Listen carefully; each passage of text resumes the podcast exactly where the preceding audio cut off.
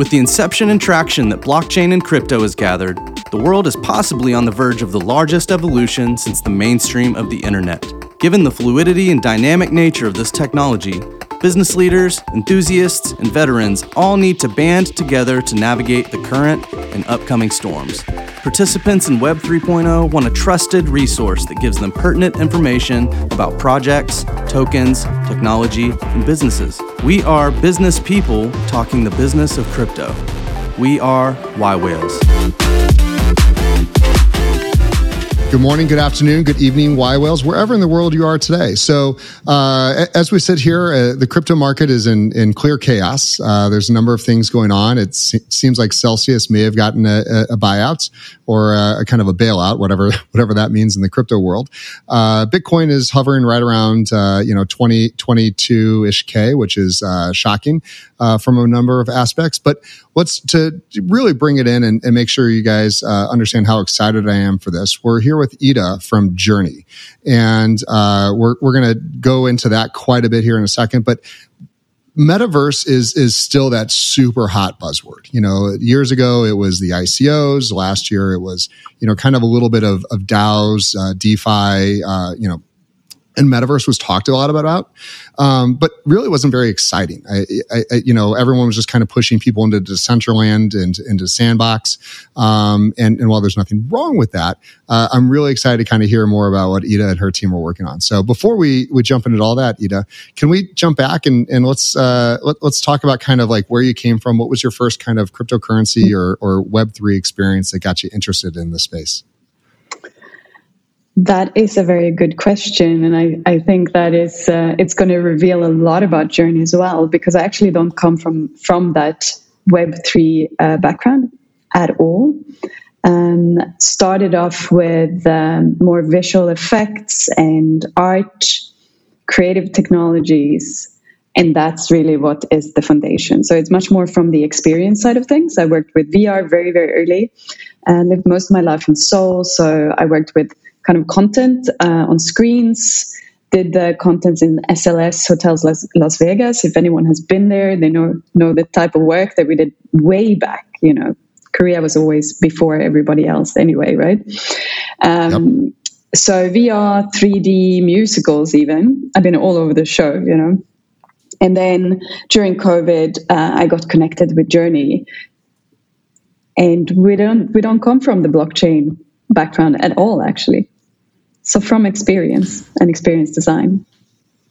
Yeah, so essentially you guys understand that the technical challenges of visually, engaging someone from that aspect. The tokenization or the blockchain part, really is secondary. And I think that's almost the correct approach, because that way you guys have your 10,000 hours in what people want to experience. They want to have a out of body, I don't know if that's the correct word, experience where they can feel, alive in a different version of the universe. But so often the technology starts with, crypto, blockchain, and Web3 stuff. And then you end up with Decentraland, and it makes Minecraft look like a very visually attractive game. Yeah, exactly. And I can see that more and more in all the conversations that I'm having, even people that have extended experience in crypto and working on building something. This is where we meet. And this is the moment where these different experiences and different approaches are really starting to merge and overlap and develop something that can be very exciting for the future, I believe. That's awesome. So give me the elevator pitch, the 5-ish minute elevator pitch of JOURNEE and kind of like what you guys are trying to change about the world. Mm-hmm. I like the challenge, especially with changing the world there. Again, JOURNEE comes from a very different background. Our DNA is experience, and we often like to speak about emotional connection, right? When you speak about experience. So when the world went flat in March 2020, this is what we were good at. And we started building actually a museum first, because one of our co-founder is a creative technologist and also an artist. So we built a museum, started adding different layers on our tech stack, And suddenly we had this thing, you know, which was super high quality. We had then by then switched to pixel streaming. We'd switched to Unreal from Unity. And we started adding multiplayer because it was a bit lonely in there, you know. And we realized that we could actually make people feel something. And that is what we're still doing today. What we are sitting with today is basically a creative team and a tech stack. So we can deliver it, but also people who have Unreal capacities can deploy on Journey directly. Most people would still come to us for our visuals and for that ability of creating emotional connection. And we're working with the largest brands in the world. It's BMW, it's H&M, it's just keeps going. I don't like name dropping too much, but we can name drop right now. It's very relevant because we know that every brand, you know, any major brand around the world is thinking Web3. They're thinking metaverse, they're thinking NFT, they're even thinking, you know, tokens. So when you know, again, I'm going to dive into a number of fun questions here. So when you first meet with these companies, and you know, we don't have to name any of them off the bat, what's their, you know, what's kind of their initial theses of which they think they're getting into versus the reality of which you have to educate? I think, some come completely blank. There is this metaverse thing. Some people come like from the innovation team and they say, can you please convince our management? And some come, and this is what I kind of feel is resulting in the most interesting project. They come with like, let's try this one thing. Let's try a peak experience, just one project, and we play with it. And it doesn't even have a business model in mind for the first steps, you know? It's just to like start getting to know this space. What do we do? How do we get people there? How do we make them feel something that we want them to feel? And how can we create a cool connection with the brand? And then we keep evolving and start adding other layers or building out or doing something interesting. So help me understand a little bit about Journey. And is that, you know, designed to be one world that's wide open, or is it lots of siloed little metaverses? So this is where we are also very different. There is no Journeyland. There is no central Journey lobby that all the brands are building their things on top. It's completely white labeled. So take BMW doing Joytopia is one of the big cases that we have done for them that became very known. It's basically just a link. So it's pixel stream, cloud rendered, metaverse directly in the browser. And that means that you just need a screen, computer, phone, not that great connection even. As long as you can watch YouTube, you can walk into a Journey metaverse through just a web link, basically. That's awesome. So basically whether they I'm trying to grab my Oculus here. So are they VR enabled, or are they basically you kind of give people the choice? So they could be, but our belief is that we have to work with where the users are right now. And not that many people have VR glasses at the moment, you know. It might be in a couple of years. Let's see where everything takes us. We don't know, right, where it's going to go. But right now, most people... with internet connection, they have a screen, right? So let's start there. Yeah. That's kind of our approach. I love that. So, and to be clear, I personally really like the kind of agnostic approach that you guys have, which is, you know, there's not one website that hosts every single person's content. And if someone wants to, even in Decentraland, if you want to go from one experience to another, there's very few people that are walking all the way across the map. You're just bouncing from coordinates to coordinates. The fact that there's other things nearby, you know, may or may not ever be relevant. So, you know, coming about what you guys are doing at Journey, it sounds like very much like every corporation can have its own website. They can also have their own metaverse and build that experience and keep it siloed, keep it, you know, each culture, corporate culture has their own, like, this is allowed, that's not allowed. So I really think that's an interesting play. Is there, what are kind of the biggest, you know, technical challenges? Because you guys are a very technical team and you're on Unity, correct? Unreal. Unreal. So you moved off. Okay. So when you're talking about this and Unreal, you know, there's a lot of licensing rights. What's the biggest challenge that you're seeing right now in building out these metaverses, and you know, deploying them for corporate clients? Time, I think, and team capacity, because we have more requests than we can handle. Yeah, it's so. How big is your team? Talk to us about kind of the challenges of scaling your team. Oh, that is very interesting because I can never answer that question. I saw today when that we have like 56 users on Slack, so we're around that. But we're scaling very, very quickly. So there's a new member in the team almost every day right now. That's amazing. And so, you know, again, just kind of looking through your overall, I mean, you guys will design almost any world. Like the physics are not always needed. So can you, what's some of your favorite that you've done so far? I like the ones that are really imaginative, actually. I find, you know, when you play with that approach, that 98% real feels strange and odd, right? It's almost more impactful and more emotional when it's very out there. I still love BMW's first Joytopia. It's like this kind of Alice in Wonderland situation where Christopher Waltz is running around like a fox. Just that, you know. I really, really like that. We also recently did a showroom for H&M that was quite cool. I like the way that you can see the fabric moving. So instead of having, you know, a person, an avatar in the clothes, the fabric is kind of moving by itself. They are empty. There isn't a person, but you can see the movement in it. So those are some of my favorite ones. Oh, no, I love that. So with the fact that you can have multiple people in these metaverses, it's not, you know, you're not just kind of staring off into space. What kind of challenges does that bring along? Because are the avatars, are you guys allowing NFT avatars to come in, or how do you guys integrate with kind of current Web3 technologies? We've recently integrated with Ready Player Me, and it's been a quite interesting development actually, because our clients haven't been requiring or even looking for NFTs yet. They've actually more looked for experience and haven't even thought that far, you know, but now it's coming. So Ready Player Me is really the first step. We just did a wearable that is accessible on Ready Player Me now for BMW, a little hoodie, I think it is. Looks really cool. So that is our first step. That's awesome.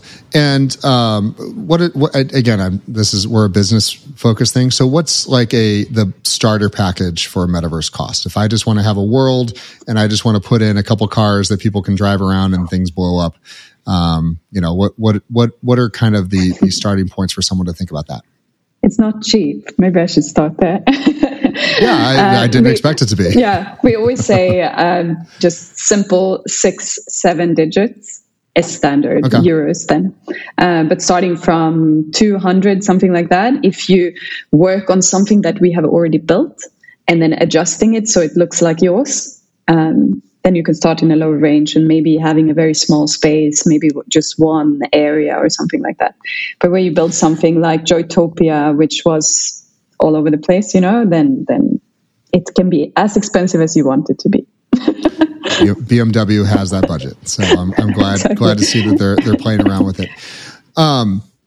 You know, again, when we're talking about kind of you guys are using not off the shelf, but you're using standards. You know, we're starting to see a little bit of, you know, I'm talking about Unity or Unreal, and to be clear, they're not interoperable, but clearly they have sets of standards of which you can move a lot of those files back and forth. FBX files for your avatars or clothing can be utilized on either platform.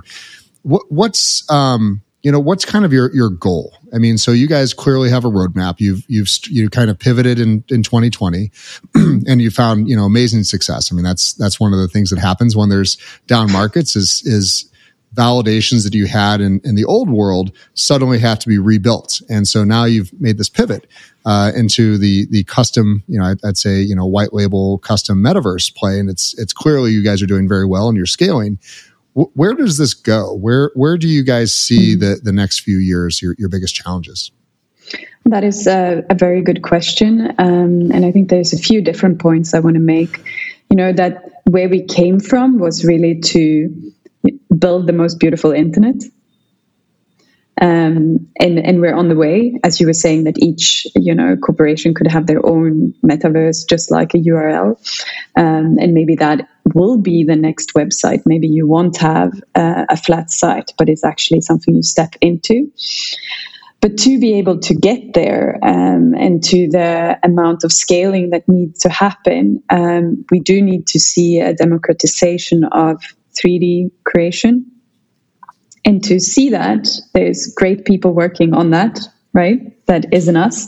But what we can do to enable that is the technology, right? So what we're focusing on is to scale that underlying tech stack that we have and make it easier and easier for people to deploy. That's amazing. So there's two, you know, kind of films that I always refer to. One is Ready Player One. Everyone's seen it, and we get it. And the other is Free Guy, and you know they're kind of a little bit different because Ready Player One is 100% immersive. Goggles are on. There's absolutely no visualization outside of what's being fed to you, and that's what you guys are doing today, which is a true, essentially VR experience. Even if you're using a phone or a computer, you are entering that world. What's your thoughts on the AR world where, you know, kind of a little bit more Free Guy, you're putting on some goggles. We know Apple's got some products coming. Do you feel like that's something that is going to be integrated in where it's kind of the same version of the metaverse? Or do you think that those are two very separate verticals?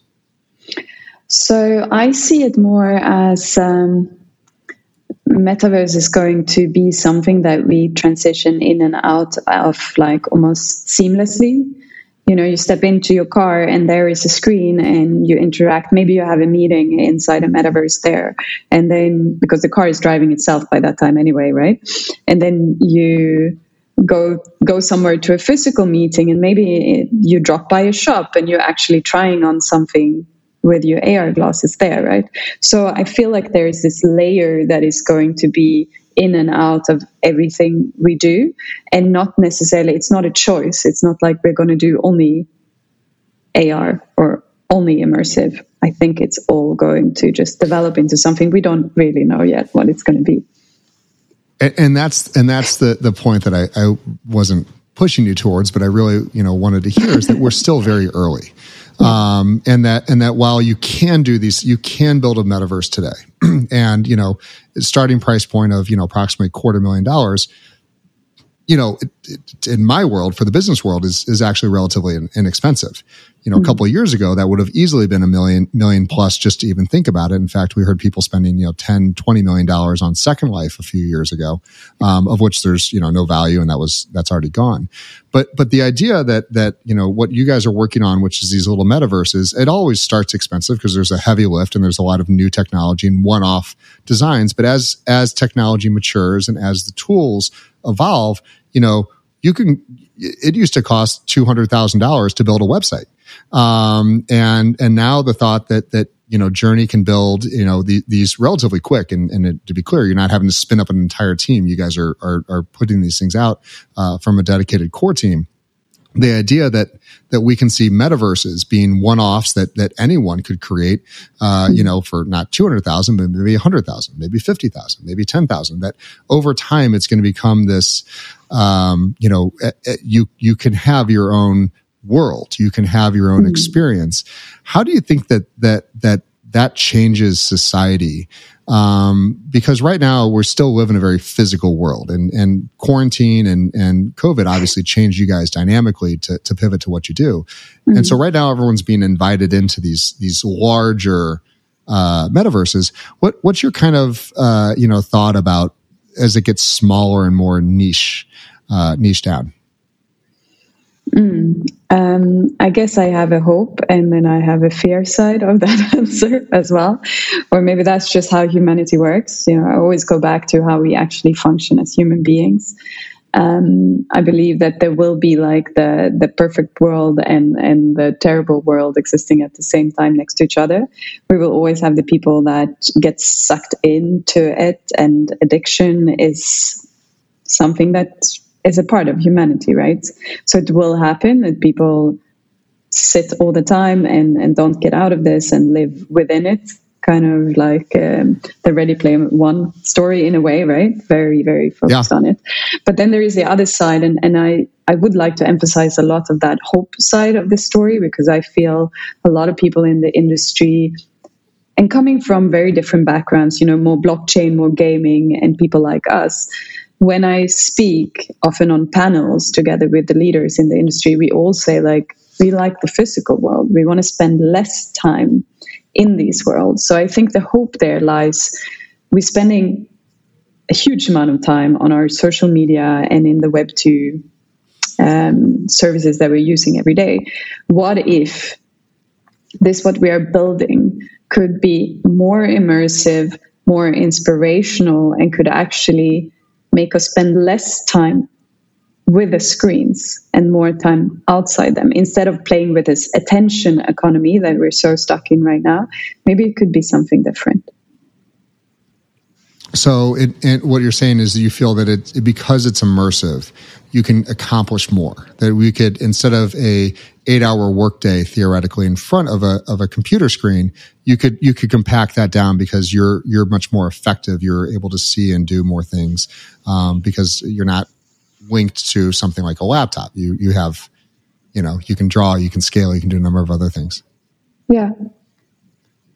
It's really cool. So I've Alvin with HTC is we've done a number of conversations with him, and he's in the research development side of things. And HTC, they say that Web 1 was defined that it was the first time people ever spent 4 to 5 plus hours in front of a computer screen, absorbing information, not typing, not writing a novel, but absorbing information out of a computer screen. Web 2, HTC defines as people spending 4 to 5 plus hours.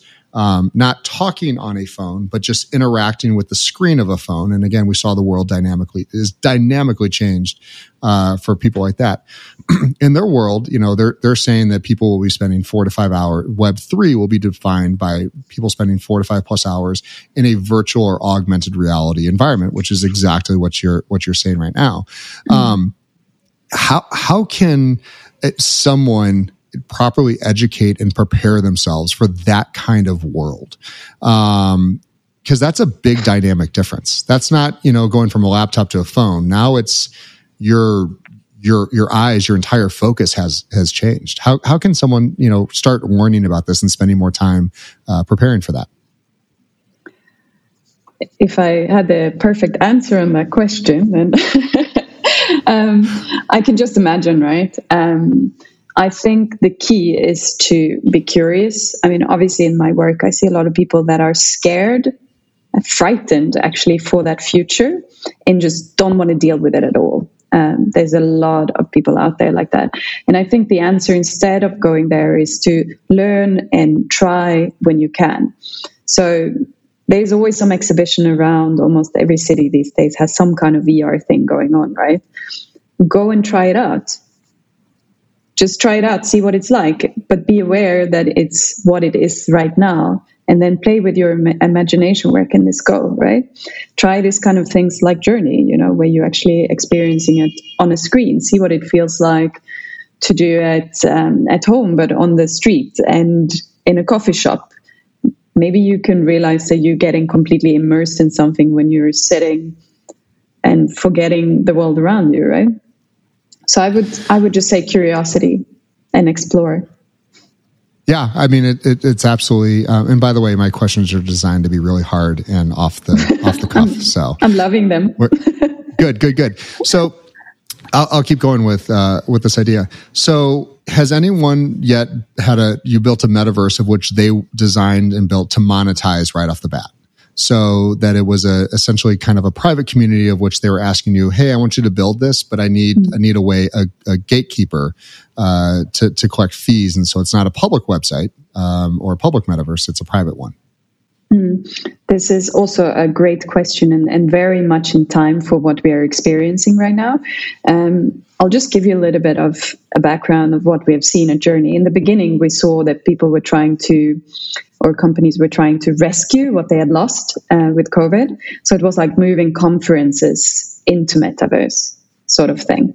And then we started seeing extensions of events and brands trying to reconnect with their customers that they now couldn't connect with. And that's when we started to see more experiences rather than just, having a screen where somebody's talking inside the metaverse.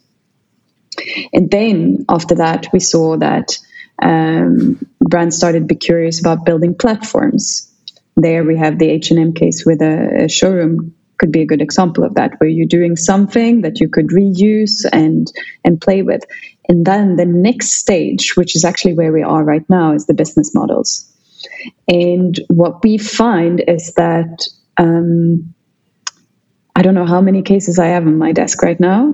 It's a lot, where people are trying to crack this. And it's, token gating of different areas. It's maybe building your own metaverse where the brands that you work with will build on top of that. It's land ownership. It's all of that. And it's happening right now.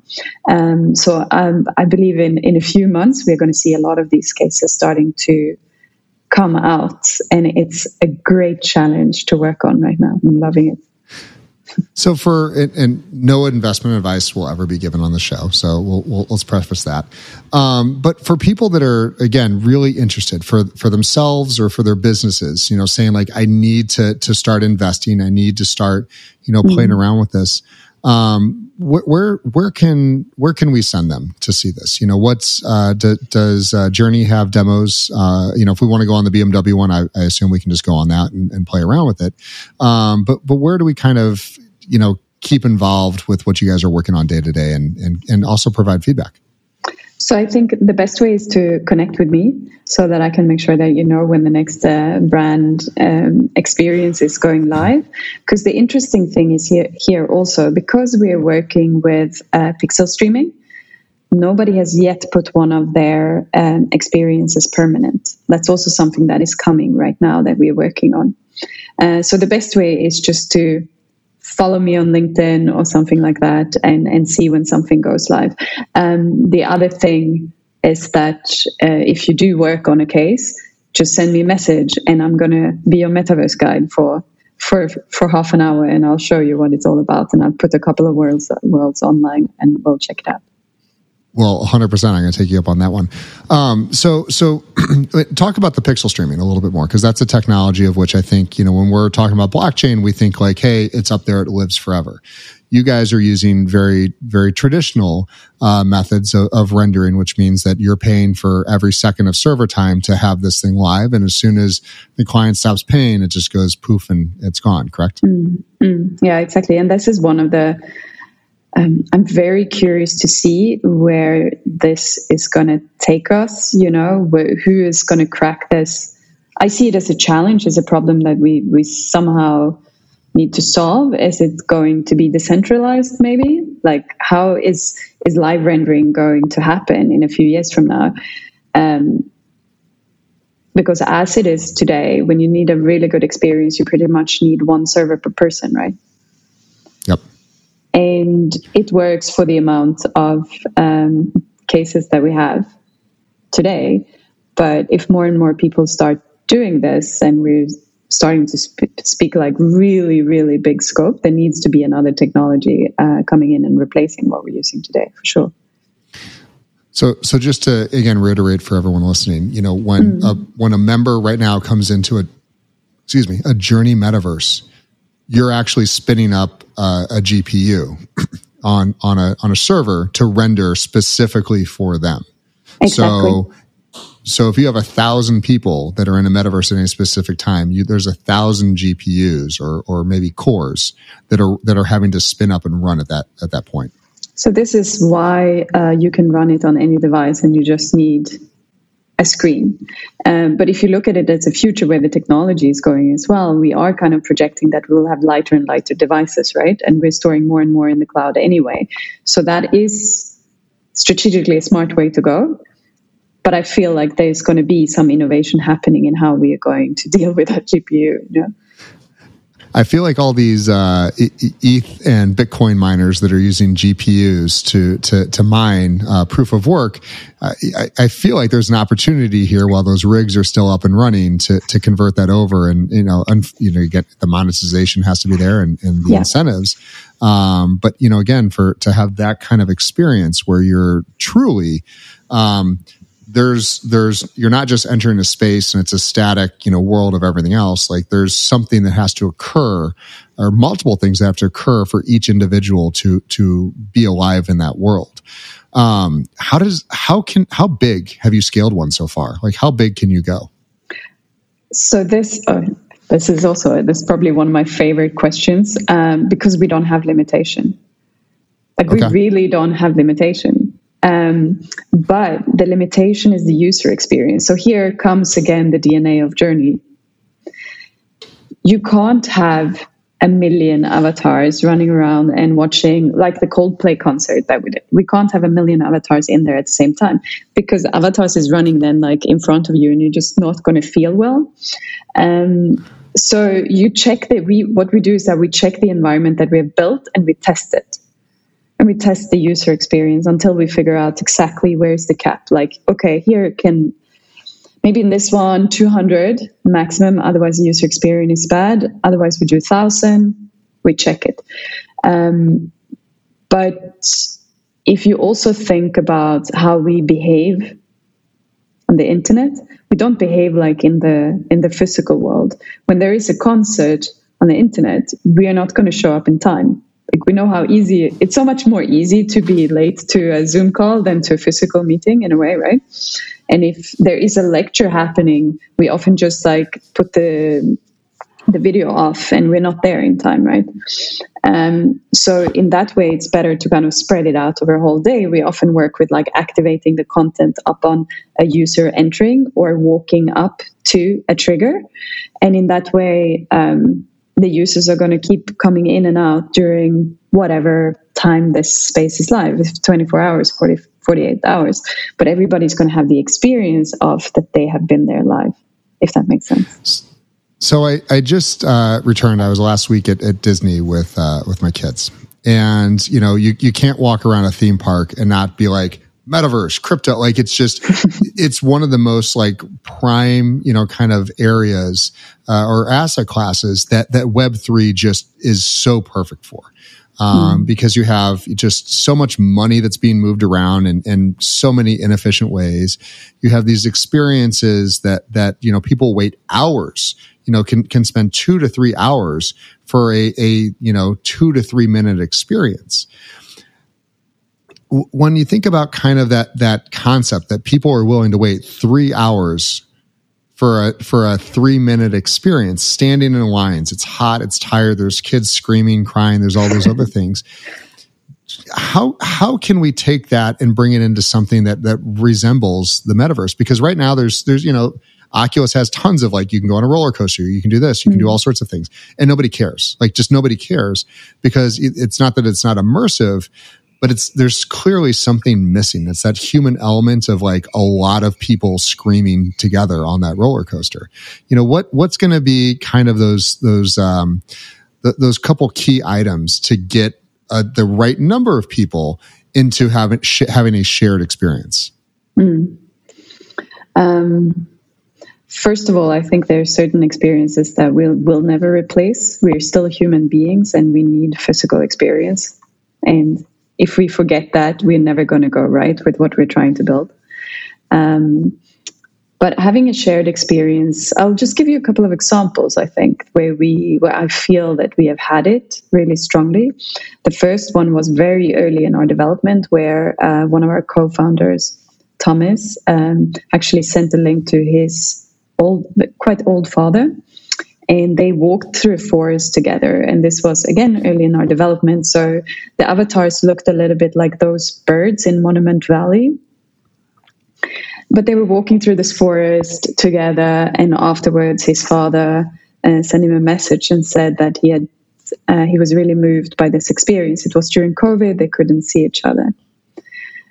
So that is a shared experience in my perspective. And then things like we had avatars dancing together to a Coldplay concert. You know, there is something happening there. In a very recent case, we saw we did an event for Vogue Business, and we saw that people were really mingling. Actually, we had a beach scene where they kind of could have a drink, and they walked up to each other and started to interact. And then we could see how these people were then grateful that they had gotten to know each other, because they were posting. We have a function where you can take a picture, and we could see that they had been meeting in this metaverse, and now they were posting about it on LinkedIn. So there is, it's there, and I find it difficult to say.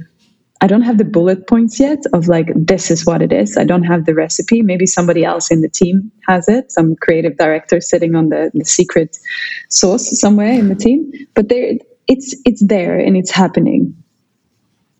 So I mean, that's really interesting, is that, again, in a world where there's no physics, there's no logic, there's, you know, you can, you know, whatever the rules of the game are set up, you're still seeing people doing the exact same thing, where it's like, if you put a drink stand, even though they can't drink, they're going to wander over to it because that's a social norm, of which they have to, they just feel that that's appropriate. I find that's really interesting. What other kind of observations along those lines have you guys been noticing? That really is that connection between the physical world and these new worlds that the Journey is creating. I think in the beginning, definitely, where people really want, when they were doing conferences, they really want a 2D screen. It should be a screen, and there should be a keynote and all of that. I find that super interesting. Why are we as human beings thinking that a presentation should be like that when we could actually step into that world that we're speaking about, right? So there is so much more, but we still think that it has to be a screen. And then I would say how people interact with water, how people are like, if they drop into the water, we have a thing where you can always kind of go really far out in the sea, and you can even go under the water and things. But people would ask me then, when I'm guiding them, they would be like, yeah, how do you swim? You don't need to swim. Exactly. You know, you're there's no physics, there's no air, there's no nothing. It's that matrix line, you know, why are you breathing? Like, so how immersive, you know, you guys clearly spend a lot of time on what you're building today, but I'm sure you're spending a lot of time watching what's coming down the pipe. yWhales invested in a company called, you know, merge.io, which is the plate, and you can feel things, you know, it creates a sonic vibration and everything else. What are you seeing, you know, kind of like that's going to bring that next level, kind of that past 3D, a little bit into the 4D, you know, you're feeling things. Do you think it's vests? Do you think it's gloves? Where do you think is going to get us to that next level? It's easy to just take something you've seen before, right? And go like something like a Ready Player One and imagine that it's all going to be like that. And I'm almost imagining that it's going to be much more simple. You know, at the moment, it's quite chunky and clunky. I don't know, maybe there will be something like a little sensor that you put on, maybe just a wristband or something that kind of can read your whole body. And that's what I'm imagining with glasses as well, that they need to be like really light and cool if we're going to wear them. So I'm imagining something like that you just kind of have, and it's there and you activate it. It's not inside our skin, preferably a wearable. Preferably.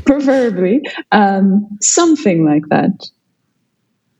It's really amazing. And, you know, again, the whole point is that we have to get, for metaverse to be a real thing. You know, there was plenty of smartphones that existed prior to the iPhone. Mm-hmm. And I remember when I heard that the iPhone was going to be a touchscreen only, I go, oh, that's a shame. Like, you know, touchscreens just don't work. And then suddenly you got it in your hand and you go, holy cow, like, it actually works. And then each iteration is kind of grown and continues to go from there.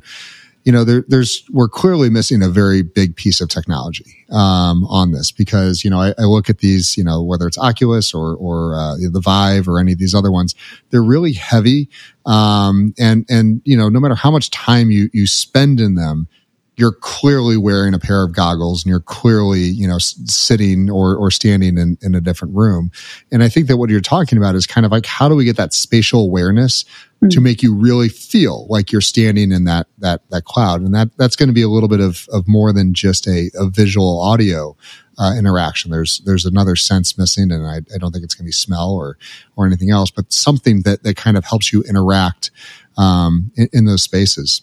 Do you guys spend a lot of time at the kind of the conferences and 3D VR conferences? Is that where you guys showcase most of your products? We don't showcase that much. We are in a very good position, actually, that we don't need to. But I tend that's even better. Yeah, it's great. It's a really good place to be. So we're not showcasing anywhere, but I tend to be speaking at quite a few conferences, and then it's usually some blockchain Web 3 where we are coming in as that immersive, different entry into this space, kind of with a different point of view. Yeah, I mean, and again, no investment advice or advice at all ever comes from me, but I would say any company that's thinking, about Web3, they're thinking about NFTs, they're thinking about tokens, they're thinking about all these things, really needs to understand metaverse, what it is today and where it's going. And I think, you've given a ton of information here on just things that people need to be thinking about, that it doesn't need to be this massive shared experience of which you have 1 million people logging into a single server. There's a lot of things that can be done on the back end to say, let's curate and put like-minded people or, bubbles of people inside of a shared experience of which, they'll have a better time or they'll have better connections. The ideas, around these kind of curated metaverses, which is exactly what you guys are building. If someone right now you've got a BMW one, but if you had a Ferrari one and a Lamborghini one and a Subaru one, you would find different people wanting to go enjoy different metaverses. Someone that is a big Subaru fan is going to want to hang out there and not with the BMWs. So the idea around the data and around kind of the cultures that can be created, because you're global. The one thing I say constantly is that Web3 is connected to anyone and everyone around the planet. The only challenge we have left is time zones.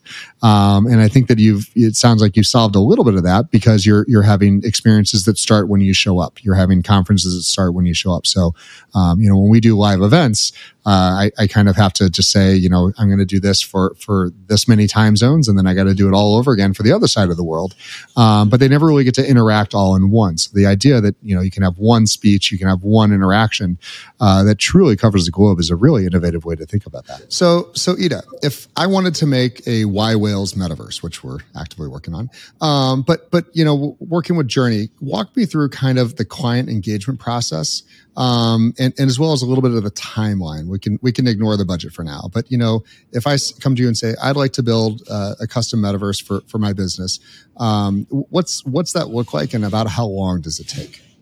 We will definitely start with some kind of discovery phase where we are together figuring out how this is going to work for you.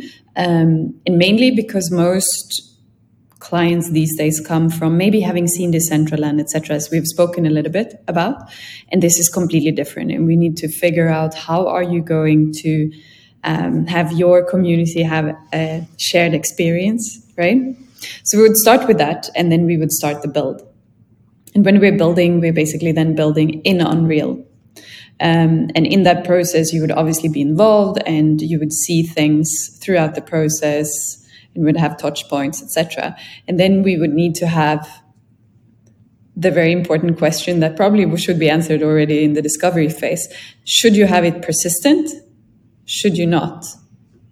And if it's persistent, how is that going to work? What's your budget? Although we're trying to avoid the budget now. And also things like, are we going to work with interoperability? Do you want to have some token gating?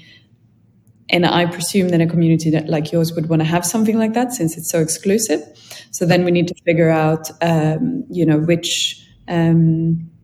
what integrations we would do for that. Should we work with that chain or that chain? Do you have a preferred wallet? And figuring all of that out. So that would be built in as well. And then lots of testing, lots of testing, where it includes, you know, falling into holes and and all of that. And probably we wouldn't show you that. But it's like anyone who worked in VR ever knows that there's a huge testing where you're just checking what is working and what is not, right? Yeah. And then we would put it live. And if you had more users, then you would want to have more potential users than you would want to have in the space at the same time. Then we would provide some kind of queuing system. Works like wonders. People love standing in a queue, we have discovered, actually. Really? And off we go. Yeah, they do.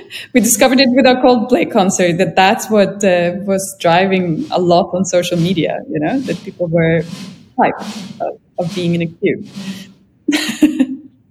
Well, virtual lines for virtual concerts. I was wondering is the mix and match between the two, how they went. No, that's really fascinating. And again, I'm super excited to kind of see how this goes. But the idea around that you're starting with the visual, you're starting with the metaverse, and then you're tacking on the chain and the wallets and every other kind of Web3 feature after the fact. That's really what's been missing is everyone started with the Web3 technology. And when you start with that, and, you know, there's nothing wrong with either approach, but to me, it's, you know, Unreal, Unity, kind of these engines that exist today. I mean, those are the AAA gaming experiences. I mean, there's very few, you know, AAA gaming shops that are like, you know what we're going to do? We're going to start from scratch. Like they're building the physics in. And so I think that's a very familiar, experience for most gamers is to walk into one of these engines. They know how things move. They know how they can kind of like get a little bit of sense of the spatial awareness as well as the movement flow. And then tacking on these wallets, tacking on these other experiences is really an interesting way to do it. So I'm glad you guys are finding success. Jumping over and to kind of take this thing into a close, this is Alpha Drop. What do you got that's cool? What are you thinking? What are you seeing that's really kind of captured your attention recently in the Web3 space? Because of my background that I haven't told everyone fully about, but I am really enjoying watching things that are solving actual problems, you know, not just brand connection, but I'm really enjoying the things that I'm seeing in the Web3 space, blockchain, etc., that is solving things like solar panels, how to provide schools like in South Africa where I'm based with solar panels where they tokenize the cells. And then you basically get a return because the school is paying a small fee for the electricity that they're using for the solar panel, and you're creating economies like that. I have a very good friend of mine who's working together with Polygon, actually, developing educational programs in Southern Africa, but also all over the world, where they're looking at how can you create ways of earning, so that maybe you get an insurance, maybe you get something that you need for your life through this kind of technologies. And those things are really exciting me. That's really cool. You know, the entire, you know, play to earn, play to live economy, I think for a lot of people in first world countries, they maybe look down on a little bit of that. And I've heard some very negative things. But talking to those in third world countries or even second world countries it's such a game changer for them. I mean, this is huge. And so while, you know, someone in a developed nation can go, oh my God, you know, $10 for an hour worth of work, that's not worth it. You just changed somebody's life, that they're not in a sweatshop. They're not out in a field or in a mine or a place of hazard, that they're in a safe environment. And really just helping to create the economy and scale of a game. And while we may think of it as a game, that's their life. And so the entire idea around the metaverse and the entire idea around Web3 is to make these connections, and to have real world jobs that derive real world value both in and outside of this. And I think that's a big deal. The idea that you can play a game and buy bread with that game. I mean, that's a connection that's never happened in video games before, unless you're ultra talented and you're playing in, you know, a bunch of, you know, tournaments. And even then, you know, it's the 1% of the 1%, which is amazing. So I love that. I love that concept. And I think you can take it, you know, one step further. We should never forget that we only have 63% of the global population with the internet right now. But if you look at things that even friends of mine are doing, you know, building in Zimbabwe co-working spaces where you have internet connection, and if you just have one space like that, you know, obviously with generators, etc., because of electricity supply is not reliant. If you have one space like that, and then you use a technology like Journeys to provide education, then we can really start speaking about a true global campus soon. Yeah, I mean, and, you know, right now, I don't think there's any nation right now that's not struggling with education. And, you know, we're using a multi-century old idea of teacher, classroom, physically going through this. And you're kind of missing that people, a lot of the teachers, and I'm not knocking teachers or anyone else, but a lot of them are just reading out of books. The idea around, you know, a classroom that can go on a field trip every single day and speak to experts in their field, in an environment that's conducive to that is you know, I got a whale behind me over here, that you could have, you know, marine biologists like standing inside of a virtual, you know, aquarium and really speaking about, you know, the ways that these animals are and whatnot is a dynamic game changer. So I love that you brought education back to where we're so focused on the gaming and everything else around this. So, but again, Ida, I can't thank you enough for swinging by and saying hi to everyone. This has been really a fabulous opportunity. And so, again, the best places for anyone that wants to reach you or learn more about Journey is obviously your website. And where else can they find you? Just LinkedIn. My name, Ida Kymmer. I'm sure you can see the spelling somewhere here. And then just reach out. And if you want to be guided through Metaverse, just send me a message and we'll set it. Awesome. I absolutely will do so. Ida, thank you so much. yWhales, this is Journey. Please check them out, look it up, and I'm about to go play around in BMW's little metaverse here and see how it goes. So thank you guys. Be good. Thank you. yWhales was founded in 2021 by Jay Steinbach, a passionate entrepreneur and business owner, with the purpose of bringing YPO and YNG members together in the cryptoverse. yWhales is a collaborative and confidential community centered around cryptocurrencies and blockchain technology, an exclusive crypto hub of more than 600 members. To be notified when we release new content, please subscribe to our show in your preferred listening app. For more information, visit www.ywhales.com. yWhales is not affiliated with YPO, but at this time only allow for YPO, YPO Gold, and YNG members due to privacy and confidentiality. Support and production for today's episode was done by Truthwork Media. Nothing in the podcast constitutes professional and/or financial advice, nor does any information on the podcast constitute a comprehensive or complete statement of the matters discussed or the law relating thereto.